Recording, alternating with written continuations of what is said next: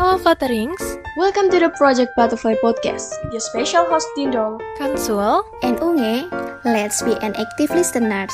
Be ready to be your best self.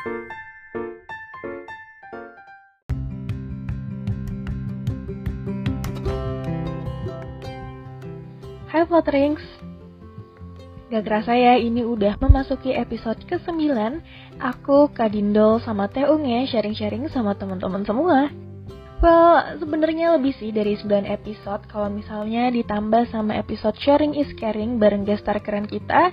Kayak misalnya waktu yang pertama banget nih ada Kak Selin, terus habis itu ada Kak Alvin, ada Kak Marin, sama yang paling baru nih ada Kak Cici. Make sure to check it out kalau misalnya Flutterings belum sempet dengerin. Karena sayang banget kalau sampai kalian ngelewatin insight berharga dari para gestar keren kita nih.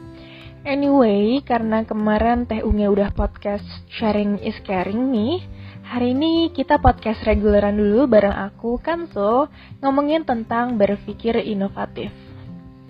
Flutterings, ada nggak sih di antara kalian yang udah punya karya sendiri? Entah itu bentuknya tulisan, video, makeup, musik, lagu, atau bahkan resep makanan nih. Kira-kira karya yang kalian buat udah pernah belum ditunjukin ke orang lain? Kalau misalnya udah, gimana sih reaksi mereka terhadap karya kamu nih, Flutterings? Sadar nggak sadar, setiap karya yang kita buat udah jadi bukti dari kreativitas kita. Apalagi kalau misalnya karya kita itu fresh, unik, out of the box, dan beda dari karya yang udah pernah ada sebelumnya. Jadi orang kreatif emang keren Flutterings, tapi kreatif belum tentu inventif dan inventif belum tentu inovatif. Nah lo, apa tuh bedanya antara kreatif, inventif, sama inovatif? Jadi kalau secara garis besar, kreatif itu erat kaitannya dengan ide yang sifatnya imajinatif, sementara inovatif itu aksi untuk ngewujudin ide-ide kreatif tadi. Flutterings mungkin uh, pernah lihat nih cerita bapak ojol yang pakai helm unik untuk memudahkan ketemuan sama customernya. Ya helm LPG lah, helm duren lah, helm bebek lah. Pokoknya helm yang bikin bapak ojol tadi beda sama ojol-ojol yang lainnya. Nah, bapak ojol ini bisa dibilang kreatif karena udah ngebawa suatu hal yang beda dari kebiasaan. Terus nih Flutterings, apakah Bapak Ojol tadi bisa dibilang inventif juga? Jawabannya belum tentu. Bapak Ojol tadi baru bisa dibilang inventif kalau aksinya membawa manfaat atau nilai tambah bagi orang-orang di sekitarnya. Misalnya, karena helm Bapak tersebut, kamu sebagai customer bisa ketawa dan merasa terhibur meskipun hari itu adalah hari terburuk kamu. Atau contoh lainnya, helm tadi bisa jadi pusat perhatian yang dalam tanda kutip bisa ngilangin ngantuk para pengguna jalanan. Dibilang kreatif udah, dibilang inventif juga udah. Tinggal inovatif nih yang belum. Bapak ojol tadi baru bisa dibilang inovatif setelah idenya diadopsi dan diaplikasikan sama orang lain. Bisa dari rekan sesama ojol atau bahkan orang tua yang lagi jemput anaknya di sekolah. Secara nggak langsung, Bapak ojol tadi udah ngebawa solusi dari permasalahan banyaknya penjemput atau dalam kasus ini driver ojol yang tampilannya mirip-mirip nih, yang bikin customer kesusahan untuk ngebedain antara satu driver dengan driver yang lainnya. Contoh inovatif lain yang mungkin lebih dekat sama kita Flutterings yaitu adalah influencer. Kita ambil contoh beauty influencer nih. Kalau misalnya kita kilas balik ke beberapa dekade terakhir, salah satu standar kecantikan yang ada di Indonesia dan beberapa negara Asia itu adalah kulit yang putih.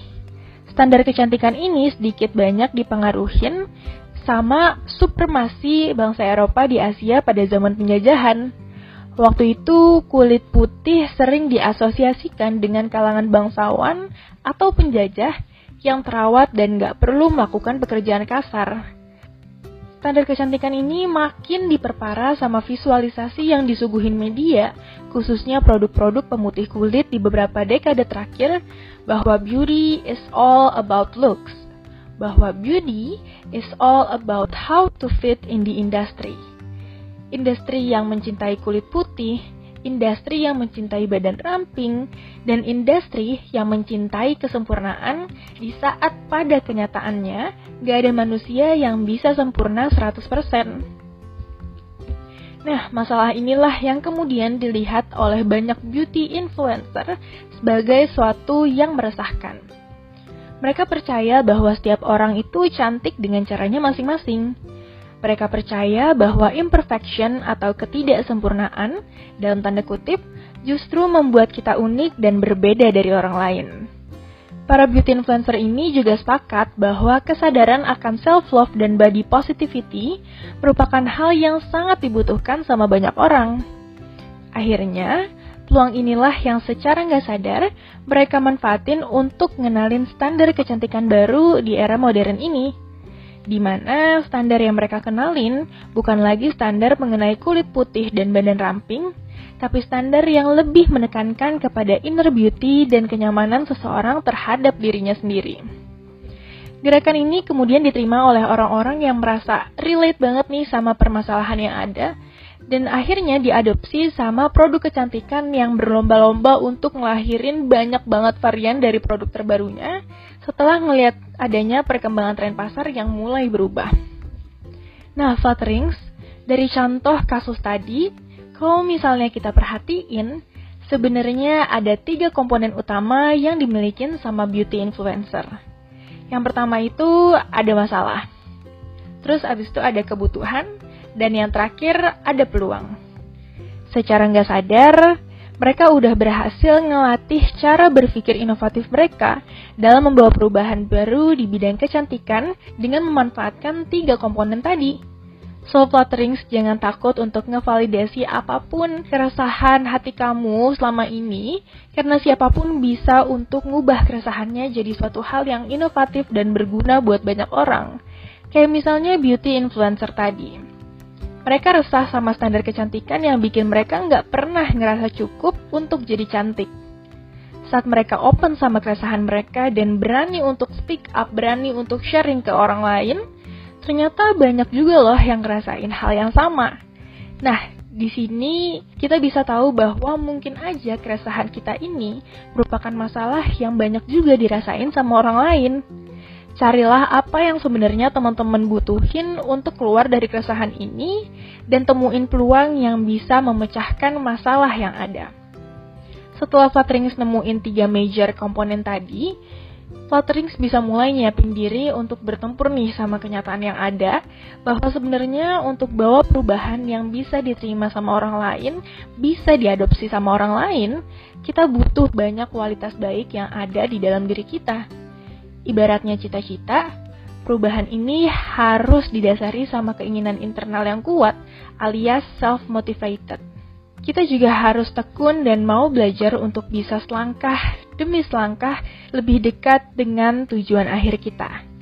Berani ambil resiko dan adaptif terhadap perintangan yang ada juga kita butuhin untuk keep on going di jalan yang pastinya nggak akan mulus 100%. Dan yang pengen aku highlight di podcast episode ini adalah kreatif belum tentu inventif dan inventif belum tentu inovatif. Untuk bawa inovasi yang bernilai, untuk bawa inovasi yang berharga, temuin dulu masalah yang menurut Flutterings harus dibenahi sebelum capek-capek ciptain solusi yang nggak jelas akar permasalahannya. Thank you banget Flutterings udah diskusi bareng Kansul di episode kali ini. Mohon maaf banget kalau misalnya ada salah kata dan penyampaian. And last but not least, stay safe and stay healthy ya. See ya!